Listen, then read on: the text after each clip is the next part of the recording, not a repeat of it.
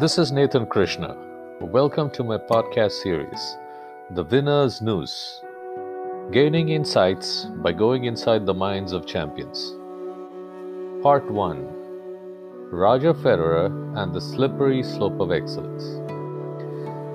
Excellence is defined as a talent or quality which is unusually good and so surpasses ordinary standards. How do we get to be excellent? Is there a step by step approach to getting there? How do we stay there? Is it an art or is it a science? Is it intrinsic or can it be cultivated? Why do even great people and proven sportsmen sometimes slip from their perch? Let's study this through the lens of Roger Federer, arguably the most loved and potentially one of the greatest tennis players in history. Federer is an epitome of excellence. This is the collective view of fans, fellow competitors, experts, and even critics and peripheral sport watchers. His record bears it out. His talent is awe inspiring, his style addictive, his personality endearing, his success mind blowing, his appetite overwhelming. Why then does he have a one sided losing record against his great rival, Rafael Nadal? He had 10 wins uh, in his first 33 matches. He had lost 23 of them by the time the 10th anniversary of the rivalry uh, happened. Some would argue that Nadal's successes have come on clay, a surface where he is the history's greatest player. While there's merit to that argument, Nadal bet Federer in Federer's prime on a hard court the first time they played, and on other surfaces too. He's largely had the wood on Federer for a very long time. How do we explain this? Well, we need to understand how you build excellence, the levels you need to graduate through to attain it. Let's start with level 1. Level 1 in the quest for excellence is to hone your skills. Malcolm Gladwell talks about the 10,000 hour rule to achieve perfection.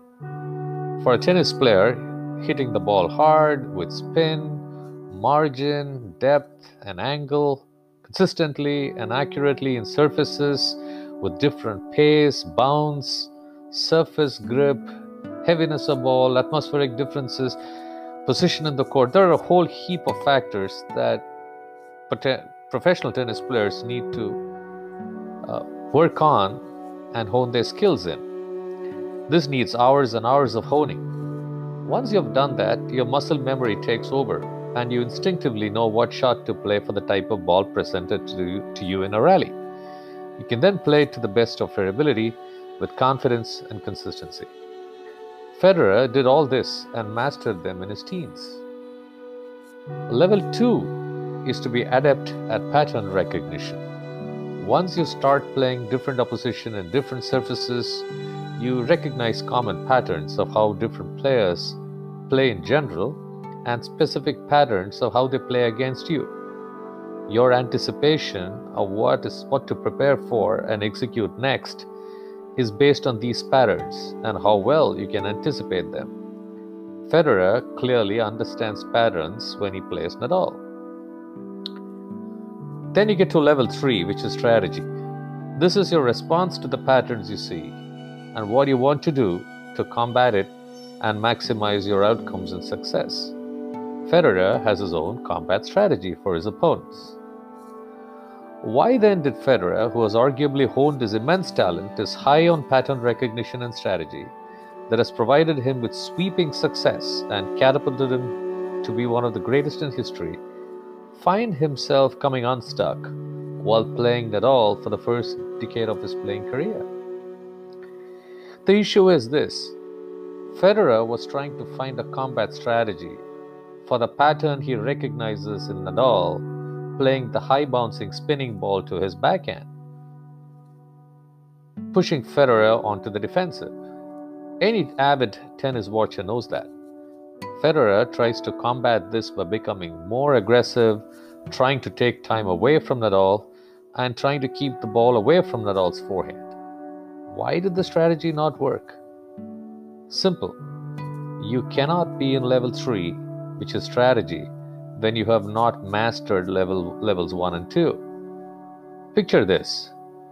You would imagine you would imagine Federer versus Nadal is a competition of great champions both playing at level 3, which is strategy and execution. True for the most part, however, when Nadal plays his forehand with heavy spin to Federer's backhand, he was pushing Federer subconsciously out of level 3. In his youth, Federer never practiced against this type of ball, either with an opponent or through simulation. By the time he was up against Nadal, his game had solidified and muscle memory set in. Hence, instead of going back to level 1 to find a way, Federer tried to solve this at level 3 strategy.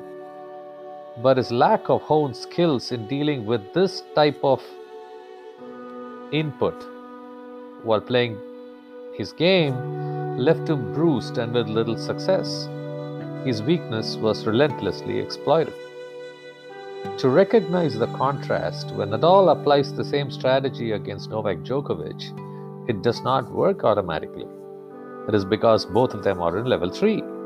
Hence, it is the better strategy and execution on the day that works for either of them when they play.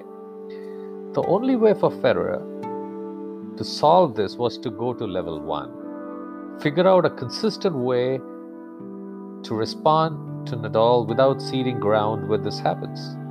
It wasn't until he switched to a larger racket, went back to level 1, and concentrated on honing his skills on the backhand did he gain proficiency over the next two years. He then started to see success against Nadal. That's evidenced by him winning six of his last seven matches.